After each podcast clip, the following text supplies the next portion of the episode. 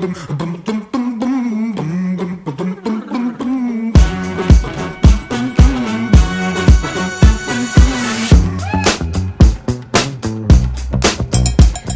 welcome to In the Pink, the podcast with me, Natalie Pinkham, where I speak to all sorts of different people from all sorts of different backgrounds, find out where they've come from and where they hope to go to. This week, my guest is Michael Carrick. And Michael has played over 400 times for the biggest football club in the world, and yet he's one of the most down to earth, level headed blokes you're ever likely to meet. To mark the release of his autobiography, Between the Lines, I went up to their Carrington training ground in Manchester to catch up with him. He opened up about his family, his time at West Ham, Spurs, and of course Manchester United. He talked candidly to me about his heart condition and about dealing with the onset of depression after defeat in the 2009 Champions League final. Here is views on Alex Ferguson and Jose Mourinho and his own hopes as a coach and manager. He also has a love for Formula One, so he tells me about his hopes to apply some of the practices of the pit lane to the beautiful game. Ladies and gentlemen, Mr. Michael Carrick. Well, Michael, I think the last time I saw you was um, at an absolutely packed Old Trafford for your testimonial. And it was amazing because it wasn't long after the Manchester Arena bombing and yet you were able to fill that arena because it would have been an easy excuse for people to say, do you know what, I'm not going to come. But you were able to complete sellout, 75,000 at Old Trafford. Did you walk out onto that pitch and just feel a little bit emotional when you think Wallsend Boy has just ended up here and sold out Old Trafford? You've just got the most amazing lineup of players as well because it was the 2008 Champions League winners yeah. versus an all stars, yeah. as if there weren't enough stars in that one. yeah. No, know, it was um, yeah, it was definitely emotional. It was um, the hardest thing I'd done by quite some way was to actually organise and f- produce the testimonial as a game. Anyway, um, and then a week before, we got a call to say the concert was was going to happen at the cricket ground, the Ariana Grande concert. Um, and they kind of clashed so then there was a big stress of trying to work out of. Um, obviously, we had planned this for, for months and months, you know. And it was like they were saying you got to cancel it to start with. I was like, you can't just cancel it. People are travelling from everywhere, this and that, whatever. But then obviously, I was well aware of what the concert meant to to everyone in Manchester and, and further afield. So it was kind of come to some arrangement really where both could be a success. And, and thankfully, yeah, on that walking out that tunnel when it was, you know, pretty full Old Trafford, and then kind of hits you of, of, of what it all means, you know, because mm. up until then it's all like planning and, and guessing and hoping for the best, and then actually when it finally happened, it's like, wow, yeah, walking out with my kids was pretty special. But when the bombing happened, did you think you were going to have to call it off?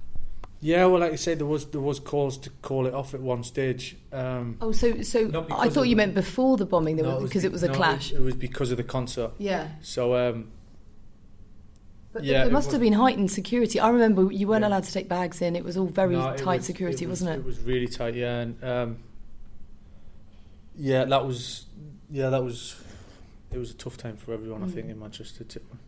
It's like anything when it's so close to home and. Mm becomes so much more real and so much more close to you that um, it's harder to, to take, but it's in some ways it's easier to understand. So, um, you know that what people go through and, and, and how it affects people.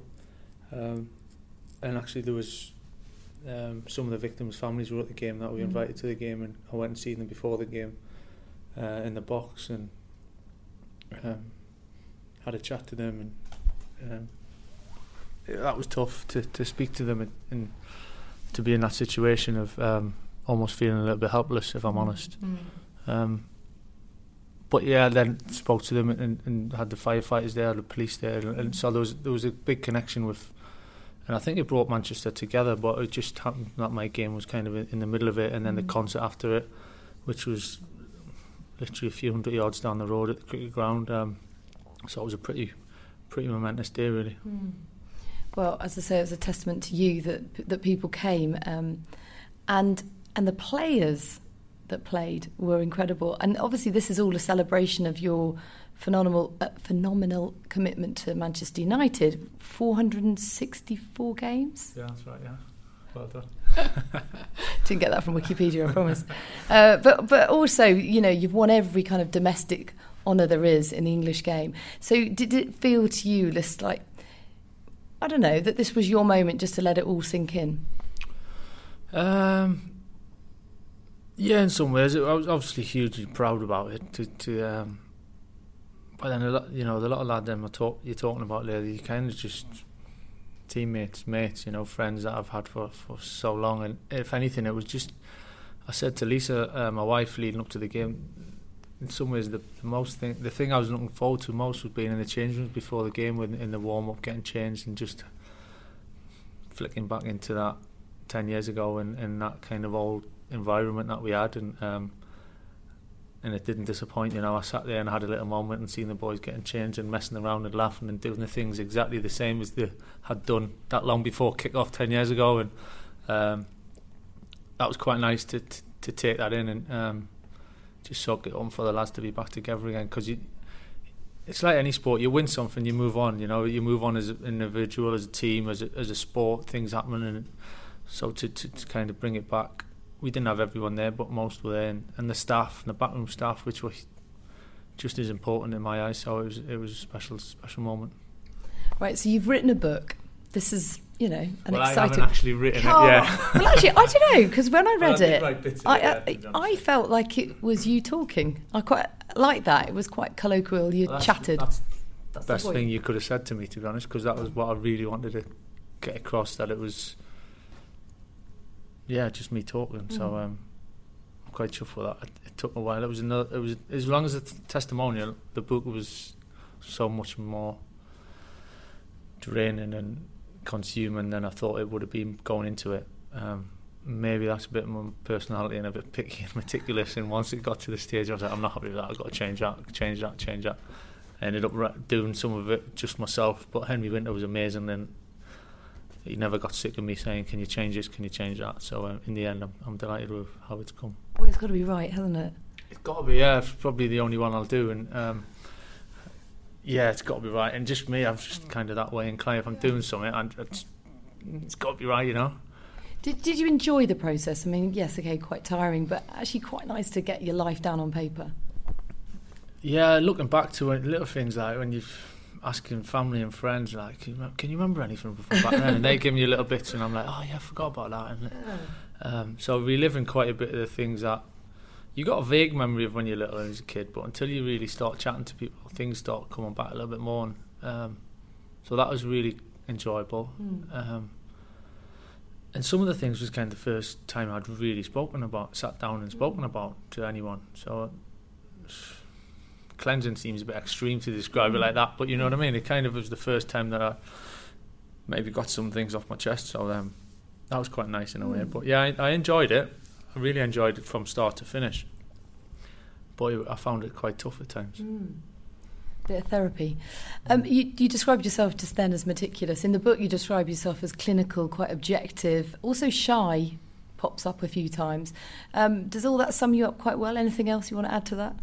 I've covered it off. Yeah, how long we got? Yeah. Um, this is another therapy session, by the way. um, yeah, shy was probably more when I was younger. I think I, I, wouldn't say I was shy. I'm probably a bit more reserved. Probably reserved a bit as I've grown and, and matured a little bit. But yeah, certainly when I was a kid, I was really quite shy and a bit naive, really. Um, but yeah, I can be quite stubborn and quite cold at times. So I'm told, and um, especially when I was playing, I think when when I was so focused on um, being at my best and performing, I was I was quite stubborn with that and what I needed to do. So um, I had a family around me that kind of allowed me to do that. So um, I was I was quite lucky with that. How do you think your personality's determined your your destiny in terms of your career?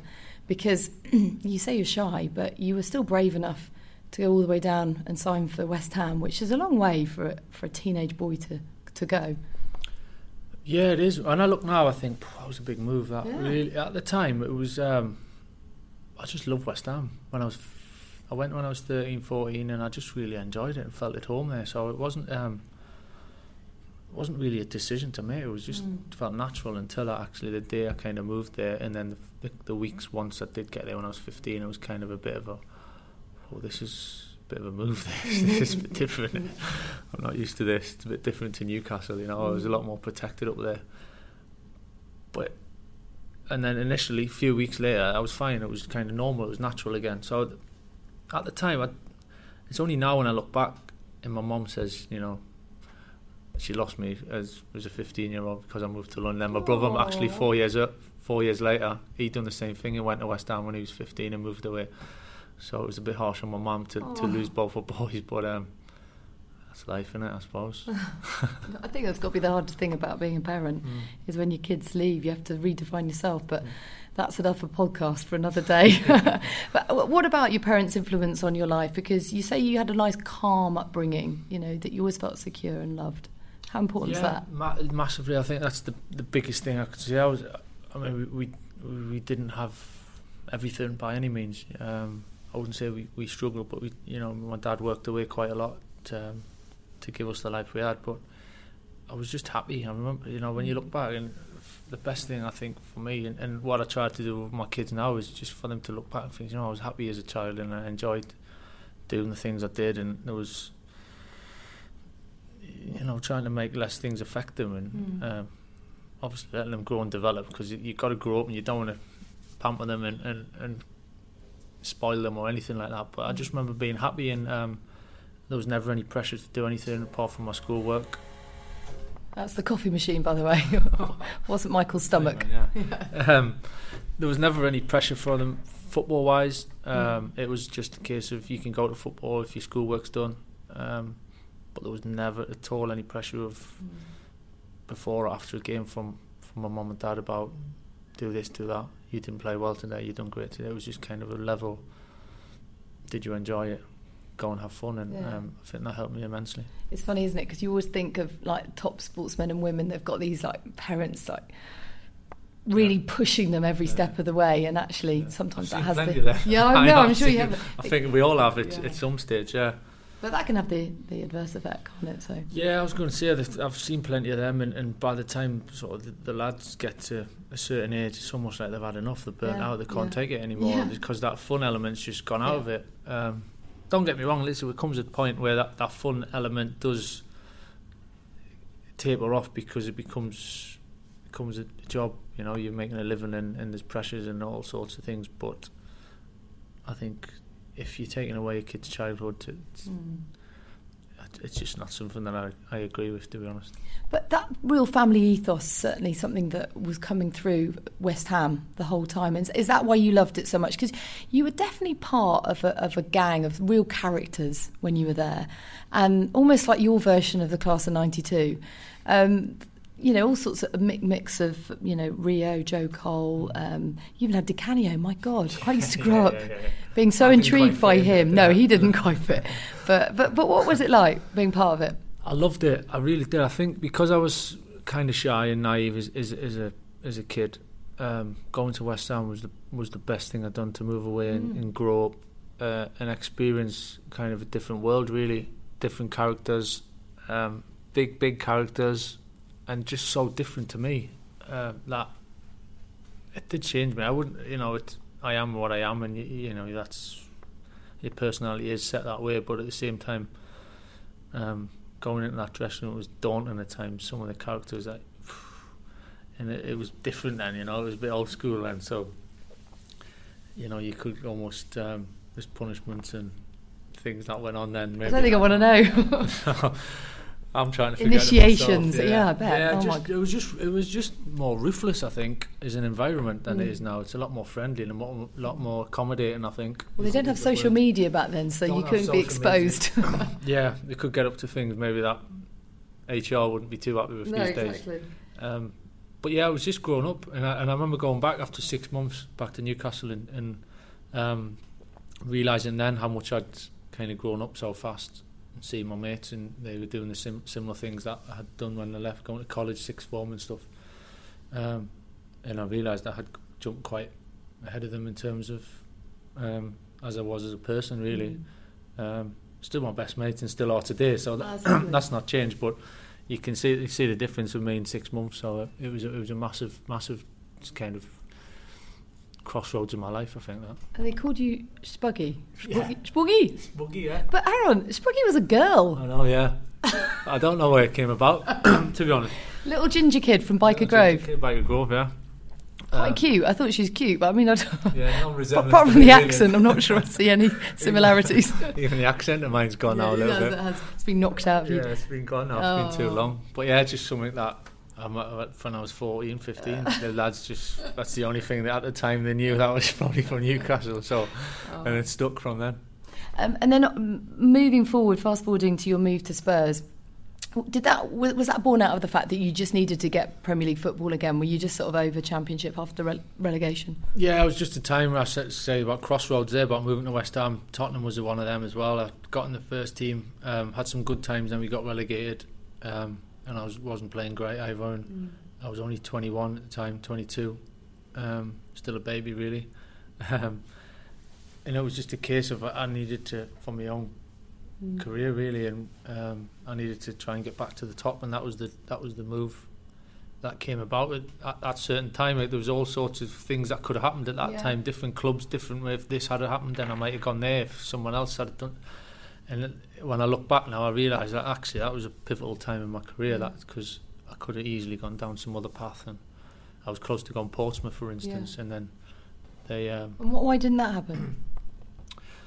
Portsmouth didn't happen because Arsenal came in Right. at, um, overnight, and then Arsenal pulled out, so that didn't go Portsmouth or Arsenal as it happened, and then Tottenham came in after that. So it was just um, sequence of events that Mm. was out of my control, but led to shaping up kind of Mm, how how my life would go after that. Which at the time you don't really, you're just going along with it, yeah. and it's when you look back, you know, you think actually things could have been a, an awful lot different. Yeah, sliding door moment. Yeah.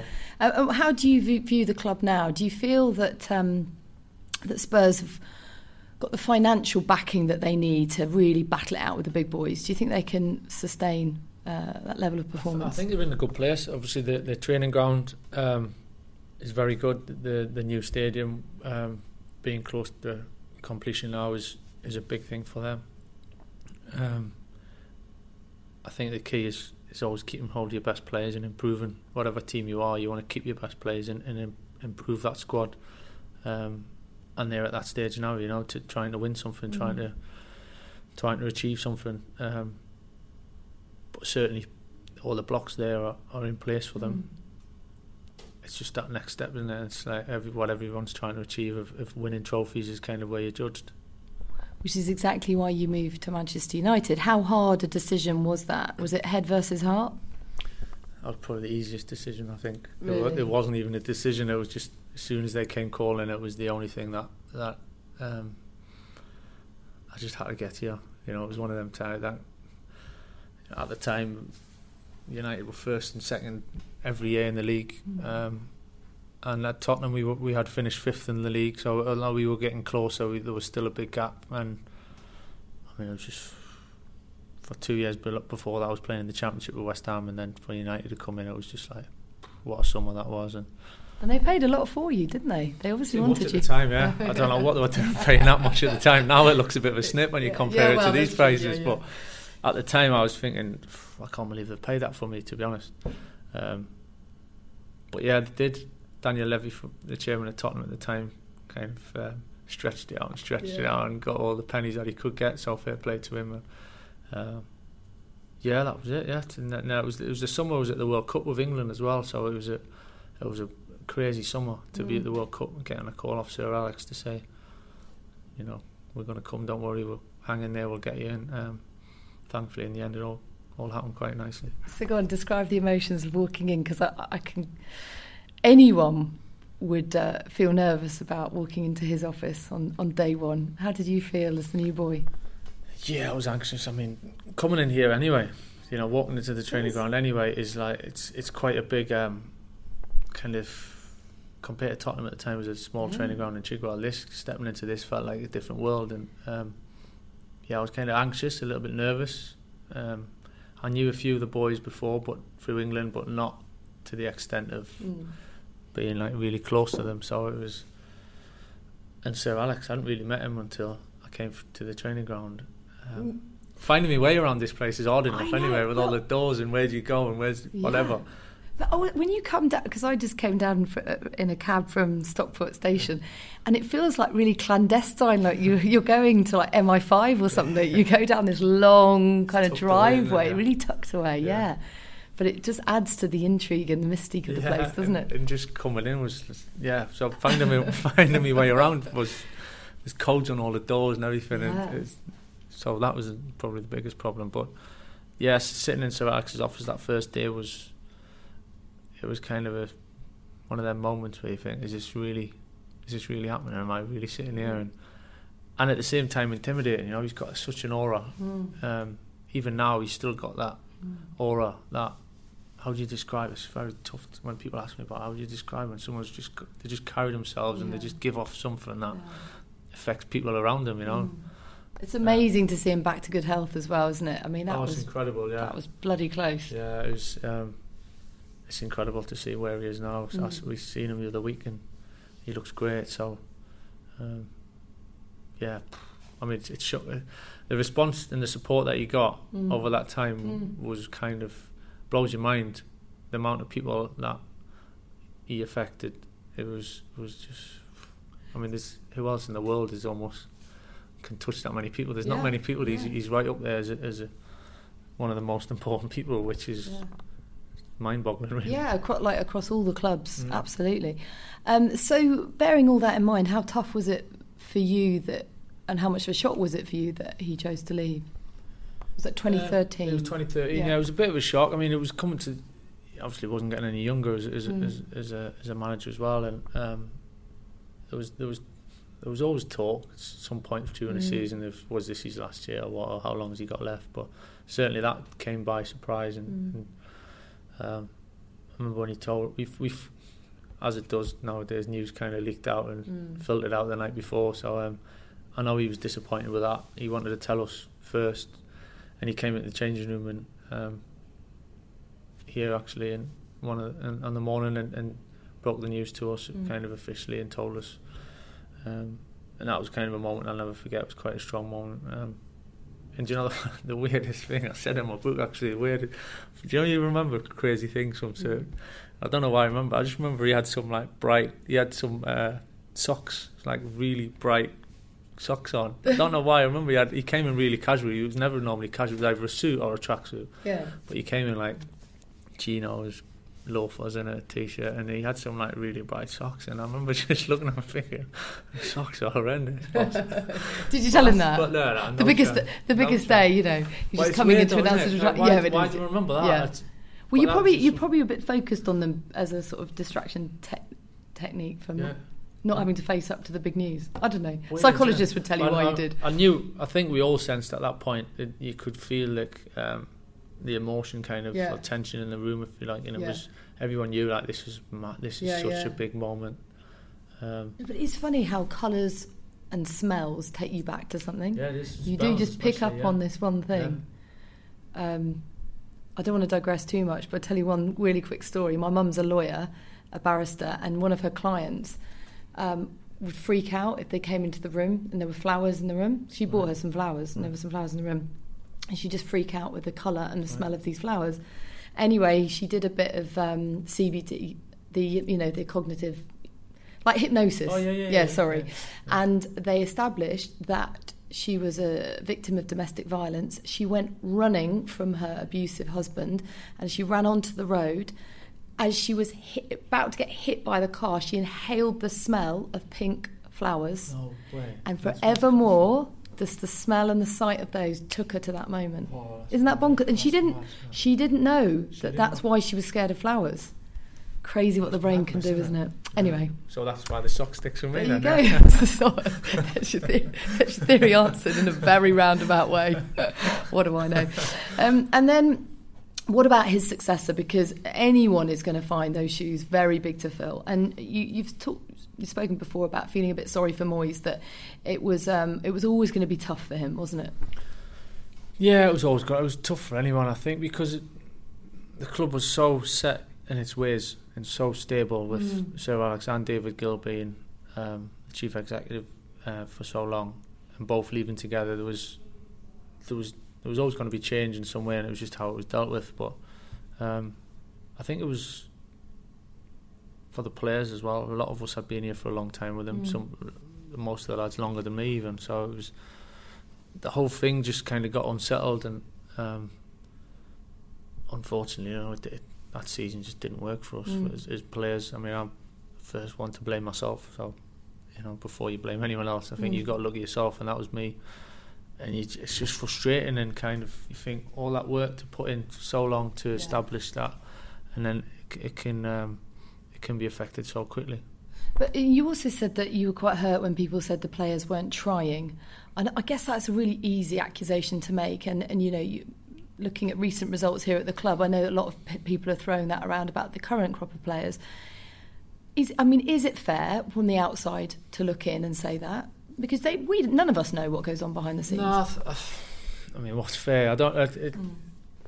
You're there to you, you, you know, it's playing for Man United. You know that you gone, you're there, the scrutiny's there, the expectation, everything's there, and, and you've got to deal with it both ways. You know, mm. when when things are well, you're getting you're getting all the pats on the back, um, and you can enjoy them moments. And then on the flip side, when it doesn't quite go so well, no matter how big or small, then there's criticism, and, mm. and however fair the criticism is, you're going to get criticised, and you kind of got to deal with it. It's just the one of like the passion and the when they say you're not trying, it's. Mm listen, everyone has good days and bad mm. days. Um, I think that's the the key is the best stay at that level for, for longer over a period of time, really, and, and and we had done for so long. And for me personally, I can only, I, listen, you can only speak for yourself in this situation, mm. but I, I was trying everything, if not probably too hard, because things weren't going well. So you start overthinking it. What am I doing wrong? What when I'm playing well? What was what was I doing that worked? And mm. um, and you end up doing things like maybe you wouldn't normally do and what, just trying too hard maybe trying too hard mm. and you're kind of overthinking it then and and sometimes you just you know confidence or belief mm. or mm. something or you just you're just not playing well for mm. whatever reason mm. I think um, I think though at the moment you know in layman's terms if someone watches the TV and feels that a player can turn it on when they want to but they don't always choose to. That's when fans have a problem. I'm thinking obviously of Paul Pogba, mm. like that back heel that saved the game against Newcastle yeah. recently. You know, the guy's incredible talent, mm. but they want to see it more, especially with the price tag that he came with. They want to see it week in, week out. As, as a as a player, like you say, any top player, but you know, I find it easier to speak about this club. I think you, you just the expectations there and the scrutiny's there, and nowadays every little move you make, every facial expression, everything is just mm. people leap on it and mm. judge it. Um, but you know, the lads are humans. You know, human beings. You make mistakes. You do good things. You make you do things that you shouldn't do. Um, it's frustrating. It's frustrating for us. Frust- when I, for me playing, it's frustrating more f- for me personally when I wasn't playing well. Never mind the criticism which was coming. I think it's mm. more frustrating from within because you know that what am I doing? I can do so much better. It's not working, and you kind of yeah, you try and second guess it and you try and overthink it. That's the easiest way I can explain it. And then by doing that, you complicate things and, and then it goes downhill. But certainly the trying one, I think it's just it's probably too easy to throw like, oh, he's not trying, or mm. it's, it's it's definitely not the case when you stand there and you look the lads in their eyes, or you see them after a game in the changing room, um, and me being there myself, that feeling it gives you is the empty feeling, the, the disappointment, um, and you take it home with you. You know, you, you, as much as I've tried over the years to not take it home and, and affect the family type, it, even if you're not showing it, it's there in your head constantly. And mm. walking down the street, you, people are looking at you, and you think, oh, "We've got to be on Saturday," and you, you mm. just can't get away from that feeling. It consumes all your thoughts, and as you say, there's no hiding place. You know, no, particularly now with social media, and as you say, every single camera angle is picking up on everything. Yeah. There's, yeah, there's no getting away from it, and that's some people enjoy it, some people embrace it, some mm. people struggle with it, and that's that's the biggest difference I felt coming here was the how much it takes over your life mm. rather than Tottenham was a kind of a I could play a good game every two or three games if if that's how it went and people would say oh he's a good player but come here and you just can't get away with that yeah yeah um, so you've either got to go with it or you fall by the wayside mm. Um, now, I, w- I want to talk about Mourinho coming to the club. I'm not skipping over Van Gaal because I know Van Gaal, but I know that he was just a very different person. You say that you learnt a lot from. He's a pretty intense guy. Um, but let's get to Mourinho because that's more interesting. You're, you're talking about you really what, kind of wax lyrical about how excited you were about him coming. That he's obviously got an incredible proven record, and he's somebody that you have obviously uh, worked a lot with as a player and then a coach. Um, just tell us first of all about the signing of Mourinho because this is when Sky F1 gets a mention in the book. Sky Sports F1, because you're in Monaco for the Grand Prix, you're yeah. a big F1 fan, yeah. and this is when you first heard a whisper that uh, Mourinho might be coming. Yeah. Yeah, yeah, I remember actually. I had. Um, I was with your husband when I actually that time. um, the less said about that, the better. Yeah, probably. But we. Um, you were just on a jolly, whereas we were trying to work hard. Yeah, you were trying to work. so you say. Yeah. But um, so yeah, we had been out that, that night before. Um, at this stage, I didn't have a club. I, I, was didn't think I was at United, and then I was doing an interview um, the next morning, and Sky was a little bit worse for wear actually. it didn't show on the on the energy station, blurry eyes. But um, yeah, they were asking me about Jose in, in United, and I, I said, yeah, it looks like um, a good move. I think he's obviously a great manager. He's done so much, blah blah blah. And then uh, when I got home from Monaco, then I got a call off Jose to say um, that he wanted me to, to stay on at yes. United. So uh, there you go, Sky F1 got the we got the got exclusive. The first one, yeah. There you go. Who knew a football exclusive would be broken on an F1 channel? There you go. Um, but how has your relationship sort of evolved from being a player to a coach? And does he come to you for advice? Does he delegate quite a lot to you?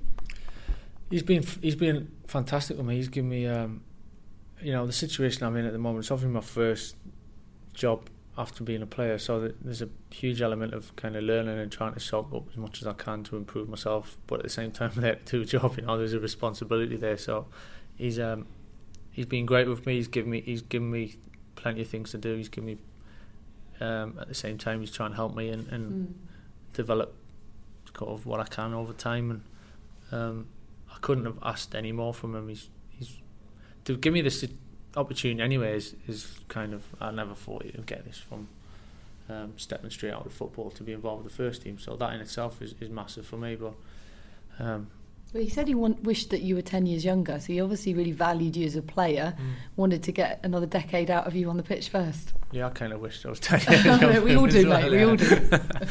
um, yeah, there's element of that, and I think you just got you just got to accept where you're at as well. Mm. You know, like even when the last couple of years playing, I kind of knew that look, this is um, this time's time's going ticking, time's up, and especially after I had the heart kind of mm. um, condition. It was that, that was it. It was decision was made. So I think my biggest one was I don't want to be sitting here when I'm 40, 45, 50 still talking about oh, I was a footballer.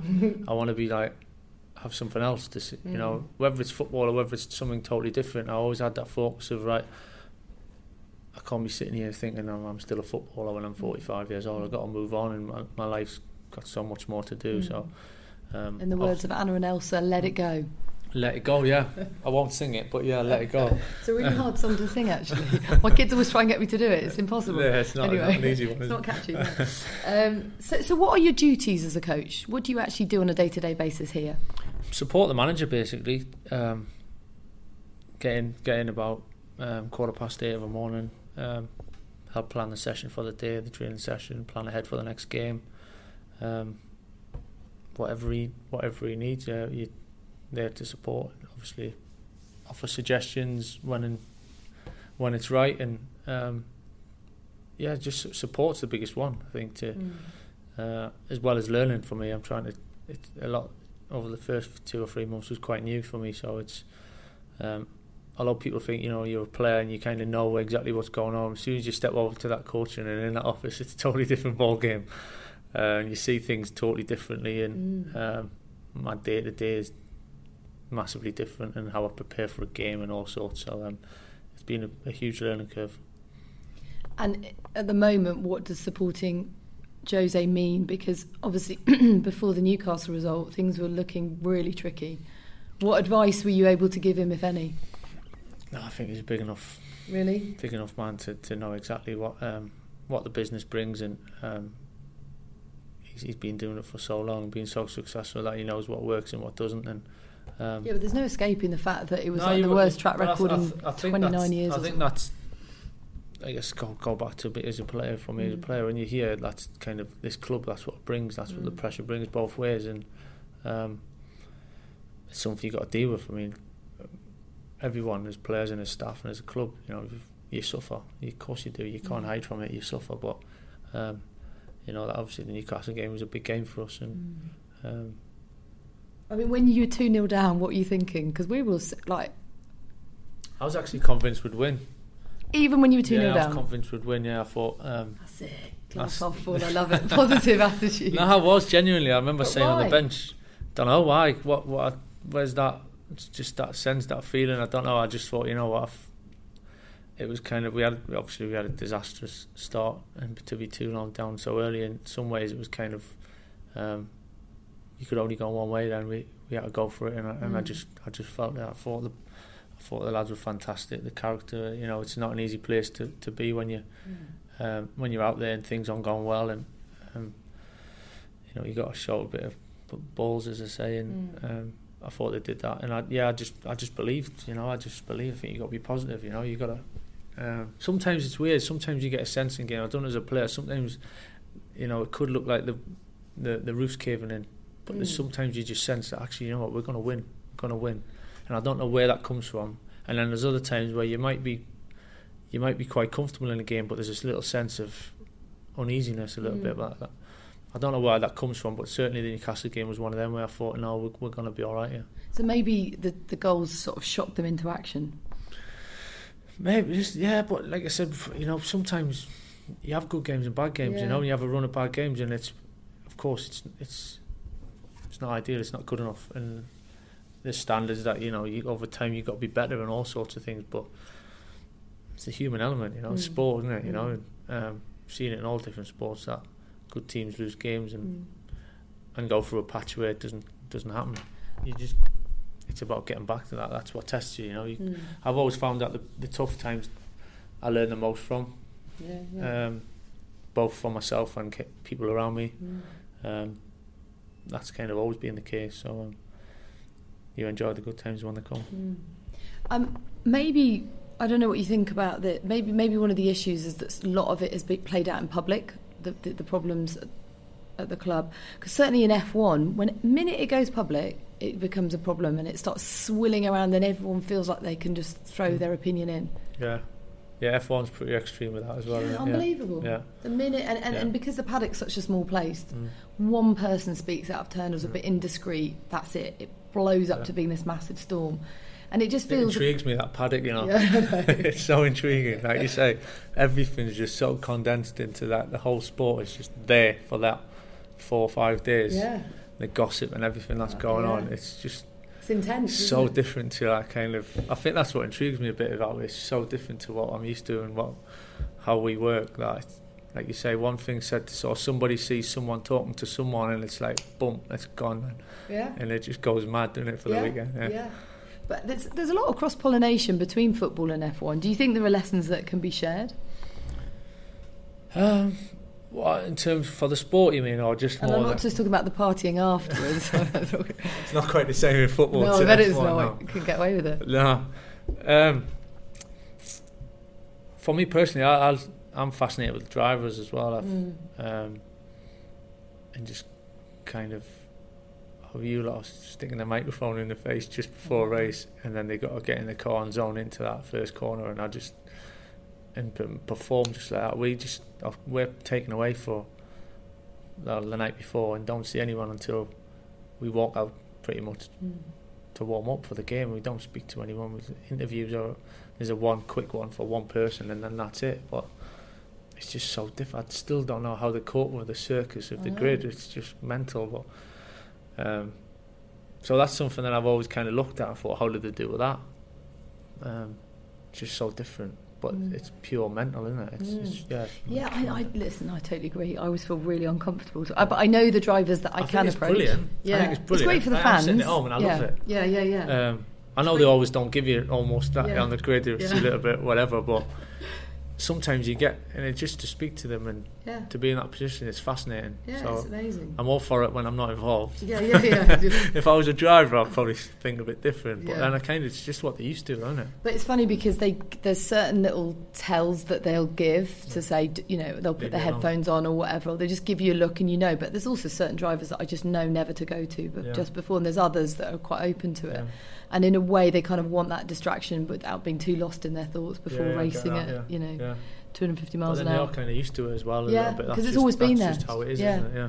And, and loads of people criticise F1 for being elitist and sort of, you know, inaccessible. But yeah, that's the most accessible thing of any sport in mm. the world. Like, what other sport could you talk to them just before so- they yeah. perform? No, way. yeah, it, it is. It's kind of the extremes, though, isn't it? Yeah. Because it is the elitist of the elite, but I find it like totally open. Yeah. I can't believe it. Even like going up to the paddock club and doing a Q and A like the morning of the Grand Prix or after all, all that sort of stuff, yeah. and just having people in the garage.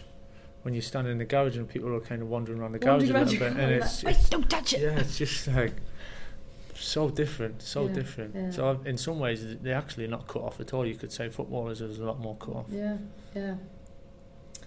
No, it's good. I well, I enjoy it. What about your own sort of coaching ambitions? Where do you, would you like to, you know, perhaps be manager here or another club? Or and uh, are there? Uh, well, I suppose I'm going to try and combine two questions here because um, Manchester United is always known for sort of bringing in young talent through the ranks. Is that a process that you're involved with at the moment here? Do you know about who we can get excited I'm- about in the I'm next few it's years? something that I'm interested in. I was um, when I do my coaching badges, I've done it with like the under 13s, under 14s, so um, and I'm quite interested in that. I think because it kind of takes me back to when I was young and kind of what you've gone through with that age group. Um, so Tough I'm- crowd though. Yeah, tough crowd, yeah. But it's yeah, it's something that I really enjoy and then and this club's the tradition, the history of the club is a kind of responsibility to Mm. produce players to get into the first team. So it's um, you kind of feel that as soon as you hear and anyway and obviously being the coach now I'm trying to link it keep that link all together. Mm. Um, yeah, and hopefully it comes. But yeah, there's definitely a f- sense of responsibility with that. Mm. in terms of where where it leads me, I think I don't want to get ahead of myself. You know, I think it's my f- for my fourth four months into the into the job, into a whole new chapter of my life. So uh, I actually don't know where it's going to where it's going to lead to. Mm. Um, trying to learn learn from from some of the best and. It's it's about opportunity as well, you know. Mm. When I go back to the start and the crossroads and what, what path, you know, that that's where I'm at with the coaching you now. I don't know where it's going to lead. I don't know if I'll be any good in the, in the long term. I'm you know? you are. Sure you But are. you know, it's it it because it's new and it's yeah. just because you're a good player doesn't mean, mean you're going to be a good manager. Or that it doesn't go hand in hand. Well, no, so- I mean, actually, look at some of the best managers, and they weren't sort of No, standout well, players. Even Jose Yeah. wasn't. What you know, he didn't um, play at, at a top level uh, Yeah. at any time. So yeah, that's. It's, that's something else that fascinates me, you know, to Yeah. see what, what's around the corner. But so I'm not pushing. I'm certainly not pushing for this job right now. Any- Not just yet. All. You never But know; it- you might get it sooner Oh, than you think. but it's not like I'm not. I'm not. Um, I would never be blasé enough to say I want Mm. to do this or that, or I've got a plan to do that. I think I t- I'm just taking a step by step Mm. and being quite careful with things. Really. Talking of opportunities, uh, uh, do you have any kind of regrets of missed opportunities with your playing career? Because there's a lot of people that say you should have played more than 34 times for England. Uh, nah, do you know what? I wouldn't wouldn't No? say it's regret. No, there's been frustrations and times when it got to me a little bit, but then other times I'm, you know what? If you got offered that to me when I was a 10, 12 year old Yeah. kid, pay 30, 30 odd times more country, Yeah, it's a pretty decent haul. yeah, But I think a lot of people I feel that you're a bit understand the way- undervalued. Maybe. Yeah, maybe, yeah. But then I look at myself again and think, you know what, there's certain times I didn't play well enough when I played for England Mm. to then get that next chance. There's other times when I thought I was playing well and I didn't get a chance, you know. Life's too short to kind of hang Mm. about wondering what Mm. what ifs and why Mm. whys and Yeah, yeah. I'd, I'd yeah I, I wouldn't say I've regrets actually. If at the end of my playing career, I, I wouldn't have changed anything about it. So um, apart from winning a bit more, but then that's just you know that's how it is, isn't it? You Yeah, can't win. Ev- you that. can't win everything. can't win But I, I wouldn't have any regrets about it. No. Mm. Um, and you touched on the heart condition thing. How, how kind of scary was that? Because that seemed to come out of the blue. I'm sure not least of all for you, but certainly for the fans, it was like, what? Do you know what? I wasn't really. Didn't. I wasn't really scared at all. I was even going through it. I remember it was the Burton game at home. Uh, I started feeling a bit strange and going lightheaded and um, kind of just as if the energy just gone out my body and then all of a sudden it had come back to life a couple of minutes later. It was a weird, it was a weird feeling, and it kind of made sense after I found out that was the problem. That it's kind of um, a regular heartbeat type Mm. flutter. And that's the first you knew of it. You didn't know Yeah, anything yeah. about that No, no, growing nothing. up or No, nothing. Well, we have we have tests every year at the club. yeah. Um, every pre-season we have tests and everything was good as and um, yeah, just came out came out. The. I had a little ten minute one the, the year before, but I didn't think any. I swore I was, wasn't feeling too well in one of the games. what sort of nauseous? No, it's dizzy? like um, ended up being dizzy, but it's kind of just like it's, it's tough to explain. It's like it's just the life comes goes out. You're like almost like you've got no oxygen. Like your oxygen stops, and it's Oh, just kind of like you just just feel weak. That's what it's kind of drained and weak. Right. But then all of a sudden, I, I would feel alright again, and then I'd do a few, couple of little runs, and then it would be, and then my my head would go a little bit dizzy and a bit lightheaded, and and it got to the stage um, when the problem came where I thought I, I could kind of end up keeling over here and, and fighting, but I, um, and then it, as every time I felt that, I, I would feel alright again. It was Yeah. bizarre feeling. And probably like most blokes, you brushed it under the carpet. Thought, I feel okay again I now. thought and I'll be alright. I thought Yeah. I thought there was something. There was obviously something, Mm. and I and I told the doc when I went. I went, Doc, remember that because I had told the doc the first time, and I went, remember that last year that ten minutes I felt a bit. For I said I got it again, and he went, all right, okay, come here, we'll have a check. Put put us in the medical room after the game, um, put all the monitors on me and stuff. Um, noticed a little bit of something, and even then I was like, I'm alright. I, f- I felt fine then because Mm. it kind of had worn off, and I was alright Mm. got the paramedics in, and they ran. They went and got another machine, an ECG thing. They said, "Oh, there's something that's popping up here." But even then, I didn't. It was weird. I didn't. I was, I was like, "Oh, doc, can I just go home, please? I just want to go home." Like, I don't, Mm. No, you've got to go to hospital. I was more of a nuisance than anything. I was like, "Hospital, really? Come on, I just want to go home." And uh, and then he went, "Yeah, you got to go to hospital." I said, "All right, I'll meet you there." Then he went, "No, no, you're not. You're not. You can't. You got to go in the ambulance." I was like, "What? You wind?" I was like, "You Oh winding me up?" I was like, "You winding me up, doc? Come on." You must have got scared ju- at that point. No, A it was little just bit. honestly, it was more of a. Oh, come on, doc, yeah. just let me drive. I'm fine. Like I, I felt hundred percent by by then. Yeah. Uh, anyway, they'd done some more tests and whatever, and then I, I trained a few days later because they said, look, it might never happen again. Um, and with the kind of the one made one detection, if you like, they say, Yeah. look, it might never happen again, or if it's going to happen again, it'll happen again, and then we'll do something about it. It wasn't like a serious problem; it was more of a kind of a nuisance. So they like. did. So they didn't think it could be fatal. No, Because no. you do, you know, obviously Yeah. there's, there's no, there are of a, cases It of was more of a. For what kind of I went through, it was more of a case of like, go and see, kind of. But you did have a procedure. You had a. I had a procedure because I trained yeah. a few days later, and then it, think it just came back exactly Right. feeling the same. So I said, "Doc, now Doc, we've got to do something about it." And then Yeah. I had the procedure, yeah, um, cardiac ablation, it's called. Right. um, and to go kind of through your groin, put the one zap. It's like the zap part of your heart to kind of some complicated procedure, but it's it, it's quite common actually. Mm. Since I've had it, quite a few people have said, "Oh yeah, I know, but I've had that, whatever." Um, But it was enough a- for you to not to want to keep playing, or did you feel like you were nearing the end of your playing days anyway? Um, well, I ended up coming back. Up, that was the October November time, um, and at first he said, "Oh, three for a cardiac ablation. I've I've had people play three weeks." So I was oh, buzzing three weeks. Like as kind of a sportsman, I was just an op, like almost like an op on your ankle. I'll be back in three weeks. Brilliant. Yeah. Um, so I had that in my head, but because it was a bit of a um, complication because they couldn't actually find the um, kind of Your the heart. exact Couldn't find the heart. size of a pea. You told me you were cold. um, yeah, they couldn't find the exact um, flutter or uh, I don't know how to explain it. Yeah, they couldn't Yeah. ex- the the, uh, ves- the vessel actually where Oh, where it was okay. going. Yeah. So he zapped around it a bit, but then they've, they've done some other tests and the because taking it back the second time I had the um, so I, f- I had it in the game and then I trained a few days later, but I had a monitor on when I was training and it went up to 280 odd beats a minute my heart. Oh my god! But I only found that out the night before the operation because the tests had come back. So then they done more tests when I was in. So that ablation that was going to be three weeks back kind of got a bit more complicated by then. Right. So then it was never going to be three weeks, and it went on for for I don't know what it was in the end, three months or something Right. before I got back. But I was just determined that I knew I'd I knew I'd finish at the end of that season, but I was I wanted to get back to a level of fitness. So I was like, you know, at least I've got Mm. back, and that hasn't finished me, you know. Yeah.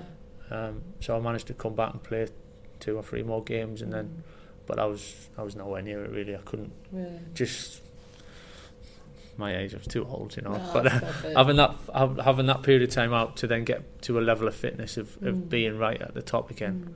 Mm. Um, I never really got back to that, Mm. but I was quite content in the end. You know, I played a couple of games and I finished kind of fit, uh, and it was my decision. And I- I've not missed one day since. I've really not missed Mm. football at all, which kind of tells me that it was the the natural right finish. time because I think that's the hardest thing for most sports people, isn't it? It's finally choosing the right time to retire. hundred percent. So I kind of count myself quite lucky in that respect that Yeah. I've never even trained, even going out with the lads and stuff, and, and every day training. But and, and obviously on the coaching side, not one day have I thought oh, I wouldn't mind getting involved today. Yeah.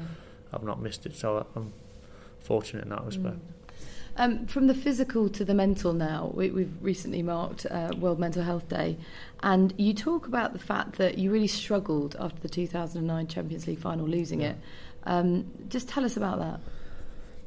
Yeah, I mean, it's it's it's it's, stra- it's a strange thing um, to go through. To be honest, for me, it Mm. was um, come to United, and for three years we, we had a great three years. Everything was we were flying. We won three leagues. We, we had won the Champions League the year before. We won another Champions League final, and um, and we lost that one game. And but I don't know. I just after that game, I was so so down after the game. Kind of that such a great opportunity. No one had ever won Champions Leagues back to back, Mm. so it was a chance to do that, and it was.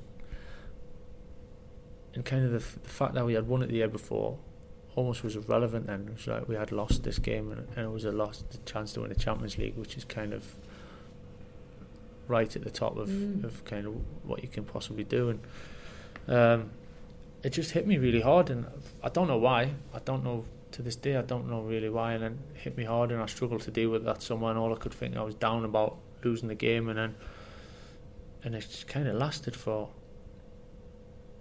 probably a year, over a year. But that wasn't the the only reason that one Mm. game, but it kind of just spiraled a little bit after Mm. that. Um, it's in you know the way it's come out a little bit, and people are saying, "Oh, the depre- it's kind of depression." Alongside the Champions League final, it, I'm kind of a little bit uncomfortable with that because Mm. it doesn't seem fair to kind of put depression with a Champions League final, if you know what I mean. It's kind Yeah, of but it's all relative. no, it's it? relative, and Mm. prob- I probably was depressed, Mm. but then to say, do you understand what I'm getting? at? To I, actually to- I state totally do because yeah, is like it's quite a big thing, and I, yeah. Well, you don't want to you don't want to sound like you're belittling someone else with depression, but I think everybody's case is yeah, unique. I think everyone's different, and it wasn't. I don't think it was the case of just that final. I think maybe Mm. it was just the timing. I was, whether it was kind of almost an exhaustion of coming to United and, and kind of pushed myself so hard for Mm. them few years of just literally everything, giving everything, sacrificing Mm. everything, and then I just that one, and I just dropped off the edge, and I just Mm. kind of was, I couldn't cope with it. Right. Um, so I struggled. Foot, my football was played terrible that next season, but it wasn't so much just. It wasn't the fact that I was just playing terrible. I just kind of just got f- down with it all. I was almost at Mm. the stage if it had finished then, I'd be like, you know what, I've had enough of football. I can't Mm. just come to the end. I've had enough. Um, I never really got to that end, but do you know what I mean? Yeah. I was thinking at a stage, you know what, if I finish tomorrow, then Yeah. um, but it was so to yeah, as I said, to use that as a kind of depression when it's put alongside the Champions League final makes me a bit uncomfortable. But the fact that it, it, it wasn't just that, it Yeah, was well, kind that- of it went deeper than that, yeah. you know. So it was, was obviously a catalyst. You yeah, know, it was a and- catalyst, yeah. Yeah. Um, so it was tough, but I, I was quite going back, quite being quite stubborn really, and I didn't um, didn't really share it with many people. I mean, Lisa knew, Lisa knew, my mum and dad knew, but I didn't let on to them the full extent. My brother knew a little bit, but try to just maybe I don't know if it's old school. You just kind of I'll just get, deal with it myself and get Mm. through it, which is not really the right thing to do. I don't Mm. think, but. And, and has it helped opening up about it?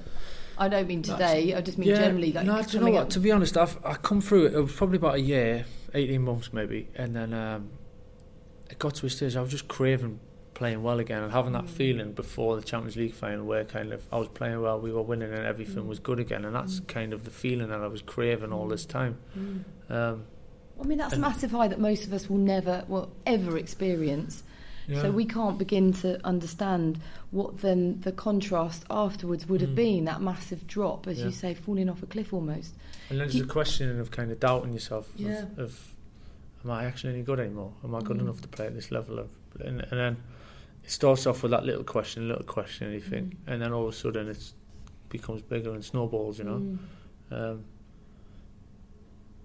but yeah, so it, but then I came out of it, as I say, 18 months down the line, and, and then it was like one or two games I played, and then all of a sudden that feeling came back where I felt free. It was like a click of a finger moment type, and then almost never looked back. And I'm like, Mm. how was I ever feeling like that?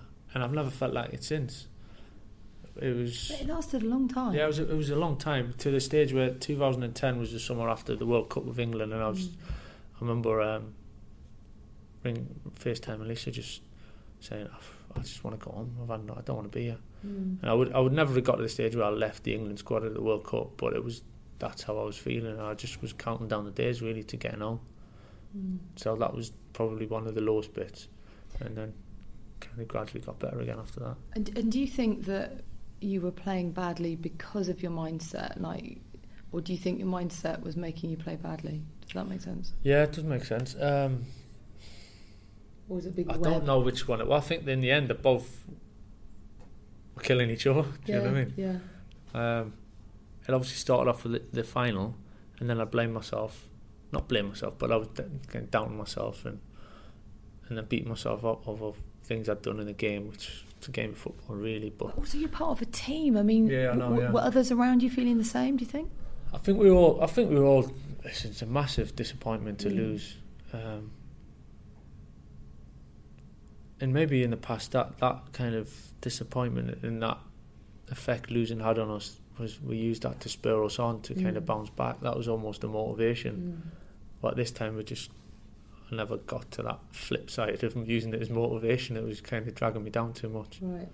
Um, So what? Yeah. I mean, I guess this must happen all the time. We just don't hear about it. I mean, sometimes people stand up and talk about it. What Mm. advice would you give to young men and women who, who might be feeling the same? Just does talking help? I think feel? talking helps. Yeah, I think talking helps. Um, it's difficult to say because I think probably if I'd have spoke to someone, I might have came out of it to that uh, that feeling over time probably sooner, Mm, or it might not have got as bad. mm, Um, but I, I didn't speak to anyone about it. I just kind of shuffled on and found my way through it really.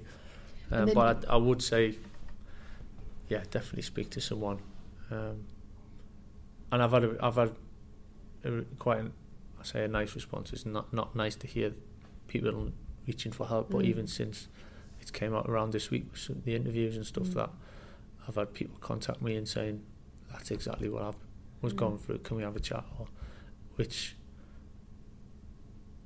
I didn't I didn't talk about it for that reason. No. I talked about it just because that was kind of part of my story. But Mm. um, flip side, or you know, the other side of it is like if if it can help people, and or if I can help people, then Definitely. then there's something in it, you know. Yeah. But, um, Why I'm not a counsellor by any why- means, but I'll just you know try and try and help when you can. Yeah. But if people can see one of their footballing heroes going through something that they have, then Mm. you know it shows that we're all just human. It's, it goes it goes back yeah like we were saying about the players and when you're playing well before and you say you know there's, human element there's mistakes Mm. happen it's, and people deal with it all different ways and I'm sure there's there's lads that have had tough times and careers and tougher than me you know I'm, I'm not saying I was the worst off by any means that was I'm just telling my story how Mm. how, how I felt but um yes highs and lows of sport eh Mm. Why did it feel right to talk about it now? Because you Uh, came out the other side. Do you think? You think if you were still in because it, I you, came out the other yeah. side. I think because I came out the other side and kind of, that chapter of my life's closed as Mm. well. The playing side. Mm. Um, I was. It was never a case of shall I talk about, it, shall I not. It was always a plan for some time really to do a, a book when I finished For a few reasons really for to, for my kids, for like family to have. I think it's quite a nice thing to Mm. to have. Um, obviously now it's for the foundation, all the proceeds of the foundation, so that's another reason. Um, And what does the foundation support? um, child projects in Manchester and in Newcastle, which kind of the two main homes, if you like. Um, and it's something that I'm really proud of and kind of passionate about. So Mm. um, that's been going since the testimonial. So it's, that was the catalyst for that. And then obviously doing the book, I thought it was a no-brainer to because I'm not doing the book for any other reason apart from telling my own story and Mm. having it for myself and my family. And, uh, hoping to make some some money for the foundation as well. So, um, but it was never a case of shall I speak about the kind of depressed side of it or not. It was I'm totally comfortable speaking about it. It was never Mm. never really an issue in that regard because I think because it happened feels like so long ago now as Mm. well, and I kind of feel that I came out of it and um, just felt natural to talk about really. Mm. And do you feel stronger for it? I definitely feel stronger for it. Yeah, it's Mm. like you were saying earlier. When you have the tough times, you learn more about yourself, and kind of you, when you come out the other side, you always come out the other side feeling that bit stronger than you probably went in. Mm. So, hundred percent. Once I, once that switch flicked, and I kind of felt myself again. I felt myself kind of again, but with someone on top. You know, Mm. What keeps you awake at night now? what keeps me awake at night now? Um, It can be Netflix. the next Yeah. three points. The next three points. the next three points. So you yeah. now, uh, you- do you feel I like do you find myself thinking waking up, a- wake, wake, waking up in the middle of the night and like making little bits of notes next to my bed because things are popping in my head about thi- football, yeah, coaching or speaking to someone or doing this or doing that, which I've never. I'm a good sleeper in general, and I always, always have been like a really good sleeper. But there is times now where the odd time at night I'm waking up or before I go to bed and I'm like, is this how it's going to be? So do you, you feel like you have switched to a coaching mindset now? You're a manager 100% now. Wow. Hundred percent. And so you didn't wake up thinking about the next three points as a player. You- No, never. that's interesting. No. Yeah. And I don't know why that is. I don't know if it's because you feel like you've got more of an element of more control if you're playing in the game. Mm. Um, totally different as a, as a as a coach. It's so different. Um, but now as a player, I, was, I used to sleep. The only night before a game, maybe sometimes a bit a little bit restless, but that's Mm. just. But other than that, nah, I'd sleep like a baby. Just loads of sleep and then deep sleep. And I do like my sleep anyway, but now it's a little bit different. Um, what sort of coach can you, what sort of manager can you envisage yourself being? Like who who could would you most kind of align yourself to in terms of the way you manage the players? Because I think it's one thing having a style of football is another thing altogether. Mm. Being a decent man manager, but you seem Yeah. quite a perceptive bloke. You seem to be able to. I think you got to be yourself, haven't you? I Mm. think within kind of Mm. a boundary. Um, that's what I've al- always found with coaching managers over the years. Like you can't try to be something that you're not. I think people see through that, and actually, doesn't work in the long run. I think you've Mm. got you've got to be what you are, and your personality kind of shines through. I think that's the respect thing. Is um, what style? I don't know. did you pick up speaking to you little like bits? Twenty years, and then you Yeah, have yeah, to ask yeah, the players I will. actually what style is he it's difficult for, for for me to kind of say that really. I just try and be myself, but yeah, you just got to gauge, haven't you? The balance Mm. between arm around the shoulder or a little Mm.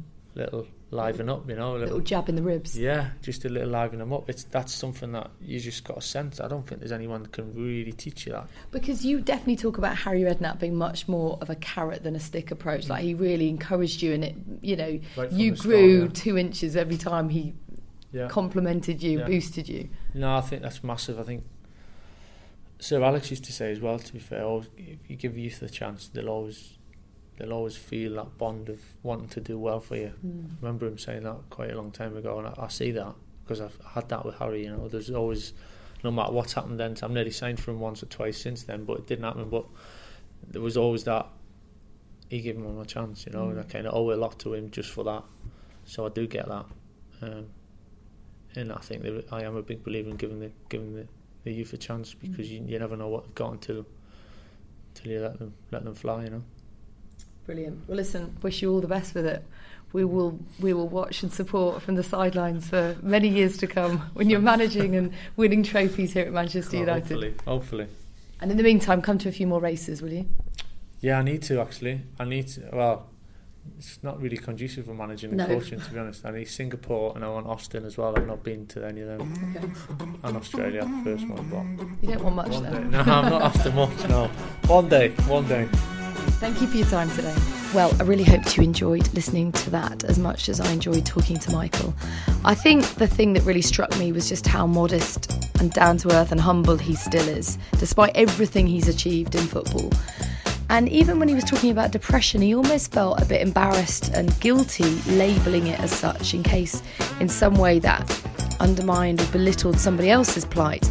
But for me, it was so important that he did because here's somebody who is loved by football fans the world over and has seemingly got it all, you know, lovely family, great life, and yet still struggled with depression. So it goes to show that everybody's fight is unique, and if he can inspire or help even one person to deal with mental health issues, then it will been worth him talking out. So that was great. Um, actually, when we left the training ground, um, he stopped and spoke to pretty much everyone we walked past security guards, cleaning lady, uh, the lady behind reception. So, yeah, there's no doubt he is a very popular, decent human being. So, Michael, thank you for your time and thank you guys for listening. Um, please rate, review, subscribe, let me know what you think, and we'll be back with our next In the Pink podcast very soon. But until then, bye bye.